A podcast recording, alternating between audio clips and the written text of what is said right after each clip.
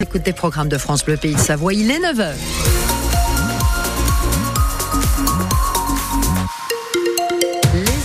Tommy Cataneo. Et on file sur la route tout de suite, Oui, Karine. alors, bon, c'est calme, tant vous le dire, Mhm. euh, mais ce qui a été annoncé par Serge tout à l'heure est toujours d'actualité à Sévrier.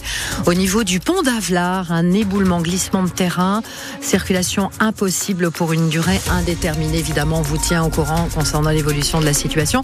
Euh, c'est du beau, du soleil et la neige est tombée en altitude. On fera un point complet à la fin de votre journal. C'est un salon de l'agriculture sous tension qui commence demain à Paris. Emmanuel Macron est attendu au tournant. Il a donc décidé d'organiser un grand débat comme avec les Gilets jaunes en 2019. Une grande discussion avec tous les acteurs de la filière, agriculteurs, industriels, grande distribution et ONG, y compris dans un premier temps les soulèvements de la terre, ce qui n'a pas du tout plu, vous vous en doutez, à la FNSEA.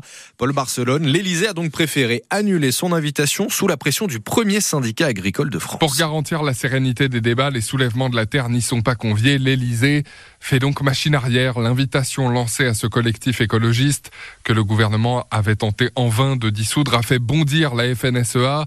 Coup de pression, ultimatum de son président Arnaud Rousseau qui refuse de participer à une mascarade. En réalité, impossible pour l'exécutif de se passer du principal syndicat agricole, interlocuteur numéro un à l'heure où Emmanuel Macron se dit prêt à relever le gant. Grand débat sur le grand ring, mais au-delà du casting, le risque est désormais de laisser cette impression de très grande fébrilité. Le Rassemblement national se frotte lui déjà les mains. Décidément, Macron n'incarne rien d'autre que la confusion, le mépris et le désordre, dit Marine Le Pen sur le réseau X. C'est la crainte du gouvernement que la visite du chef de l'État vire au cauchemar et que le lendemain, le RN en récolte les fruits. Paul Barcelone pour France Bleu Pays de Savoie et ce matin le président de la FNSEA enfonce le clou. L'exécutif n'a rien compris des problématiques des agriculteurs, accuse son président Arnaud Rousseau. C'était justement l'une de leurs revendications et encore plus chez nous en Pays de Savoie, l'assouplissement des règles d'abattage du loup. Eh bien les arrêtés de dérogation ont été publiés cette nuit au journal officiel. Principaux changements désormais, ce sont les préfets des départements qui pourront faire directement appel au lieutenant de louveterie pour abattre des loups. Et pour défendre son troupeau en cas d'attaque, un éleveur pourra se faire aider d'un de ses collègues armés, ce qui n'était pas possible jusque-là. Un festival de musique néo-nazie va-t-il avoir lieu en Savoie ou en Haute-Savoie? Pour éviter que ça arrive, les deux préfectures ont pris des arrêtés pour interdire l'événement.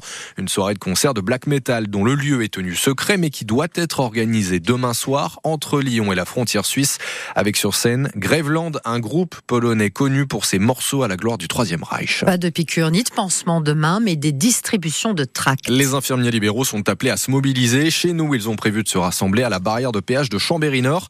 Ils demandent une revalorisation des tarifs de leurs actes par la sécurité sociale. Ça fait 15 ans qu'ils n'ont pas bougé, alors que tout le reste a augmenté, les charges, le prix de l'essence. Certains infirmiers doivent donc faire des journées à rallonge pour s'y retrouver. Emmanuel Galotti, c'est Annabelle Galotti, pardon, c'est le cas de, de Mathieu Bellet hein, que vous avez rencontré lors de sa tournée dans les Bauges.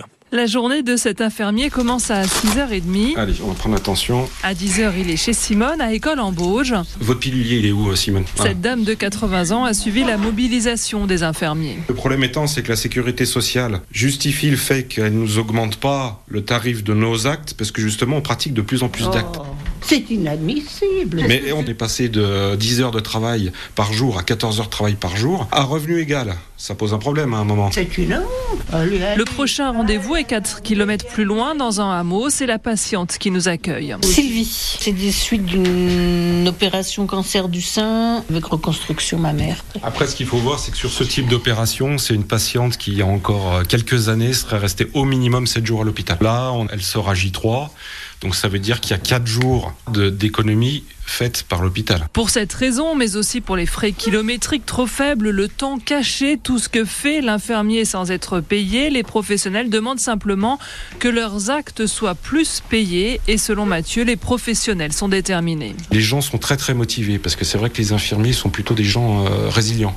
Là, je pense que les infirmiers et infirmières sont très très remontés. hein. Voilà, on n'en peut plus. Annabelle Galotti pour France Bleu Pays de Savoie et on a reparlé hein, de cette mobilisation des infirmiers libéraux avec notre invité un peu plus tôt à 7h45. Alexandra Verret, l'une des représentantes du collectif des infirmiers libéraux en colère. Son interview est déjà retrouvée sur notre site internet francebleu.fr.